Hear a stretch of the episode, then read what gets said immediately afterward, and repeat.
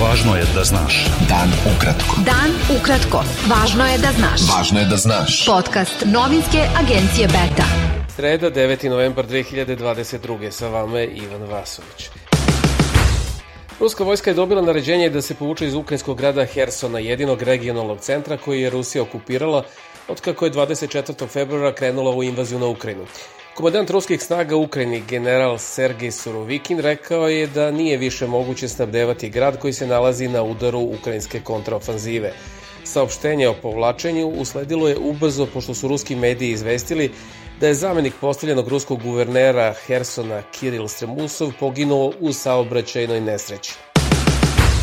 Zvanični Kijev je danas saopštio da u ovoj fazi ne vidi nikakav znak povlačenja ruskih snaga iz Hersona, najvećeg grada koji su Rusi okupirali od početka invazije i koji je bio meta višenedeljne kontraofanzive ukrajinske vojske.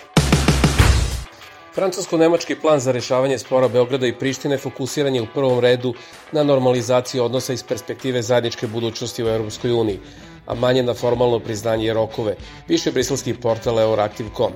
Jedan od ključnih elemenata plana u koji je portal imao uvid jeste razmena stalnih predstavništava koja bi bila slična ambasadama, ali nižeg nivoa. Zamenik pomoćnika generalnog sekretara NATO Javier Kolomina izjavio je u Beogradu da odbijanje srpskih vlasti da uvedu sankcije Rusiji za sada nije uticalo na saradnju Srbije i alijanse, ali da bi to moglo da se promeni.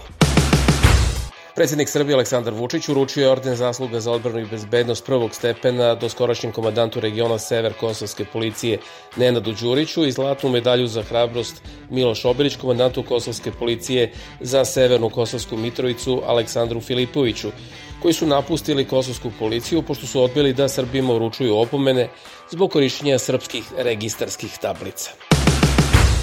Misija Evropske unije EULEX saopštila je da je rezervna specijalizovana policijska jedinica koju čine 23 žandarma, italijanski karabinjeri i pripadnici evropskih žandarmerijskih snaga stigla na Kosovo da bi ojačala policijsku jedinicu EULEX-a. U saopštenju se navodi da su dopune snaga odgovor na potrebu misije da bolje podrži kosovske kolege ako to bude potrebno i ukoliko je neophodno. Poslanici opozicionih poslaničkih grupa u Skupštini Srbije osudili su i na sednici u sredu uvredljive izjave poslanika i predsedavajućih iz redova vladajuće koalicije i zajedno tražili da se reaguje na vređanje žena na sednici parlamenta u utorak. Predsednik Srbije Aleksandar Vučić izjavio je da službe bezbednosti danas posjeduju mnogo više informacija o navodnom planu za njegovo ubistvo prilikom otkrivanja spomenika Stefanu Nemanji u Beogradu, o čemu je na suđenju kriminalnoj organizacije Veljka Belivuka svedočio okrivljeni saradnik Srđan Lalić. Poljoprivrednici u Srbiji izrazili su iznenađenost odlukom vlade Srbije da proizvođačima šećerne repe dodali subvencije od 35.000 dinara, jer je zbog neisplativosti većina domaćinstava odustala od uzgoja te kulture, pa će ta pomoć biti preusmerena uglavnom krupnim biznismenima. Poslanik u Skupštini Srbije Đorđe Miketić izjavio je povodom najave vlasti da će rušiti stari Savski most u Beogradu, da su članovi aktivističkih grupa, stručnjaci i ljudi iz civilnog društva na zajedničkom sastanku odlučili da se obrate domaćim i međunarodnim institucijama sa zahtevom da se taj most zaštiti.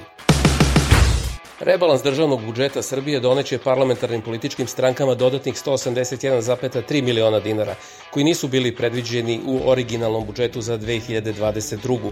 saopštila je Transparentnost Srbija.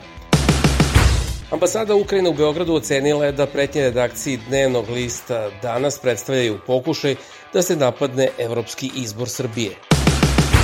Centralna izborna komisija Kosova je potvrdila da su opštinski zvaničnici u četiri opštine na severu Kosova podneli ostavke koje je komisija prihvatila.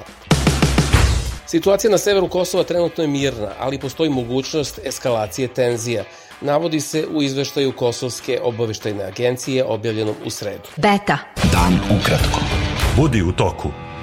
Zemljotres magnitude 5,7 zabeležen je u Jadranskom moru nedaleko od obala Italije, objavio je Evropsko-mediteranski seizmološki centar. Republikanska stranka na putu je da od demokratske partije preuzme kontrolu nad predstavničkim domom Kongresa SAD. Pokazuju preliminarni rezultati izbora, ali situacija i dalje ne liči na prognozirani crveni talas, a u borbi za Senat, Gornji dom Kongresa, trenutni odnos snaga je 48-48. Pri tome je demokratska stranka uspela da osvoji senatorsko mesto u Pensilvaniji, što je veliki podstrek za nju u naporima da zadrži kontrolu nad Senatom. Viši predsednik SAD Donald Trump upozorio je guvernera Floride Rona DeSantisa da se ne uključuje u trku za republikanskog kandidata na izborima za predsednika SAD 2024. godine, ocenivši da bi to nanelo štetu republikanskoj partiji, javlja BBC. Odnosi Moskva i Vašingtona ostaće loši bez obzira na rezultate izbora u SAD. Saopštio je Kremlje, ovi izbori u suštini ne mogu ništa da promene. Naši odnosi su za sada loši i takvi će i ostati, rekao je port parol Kremlja Dmitri Peskov. Evropska komisija predložila je članicama Evropske unije da Ukrajini dodele pomoć od 18 milijardi evra u 2023. godini. Najmanje 14 osoba je poginulo u napadu na konvoj kamiona pro-iranske milicije na istoku Sirije, nedaleko od granice sa Irakom. Nije poznato ko je odgovoran za napad koji se dogodio noćas u oblasti Bukama.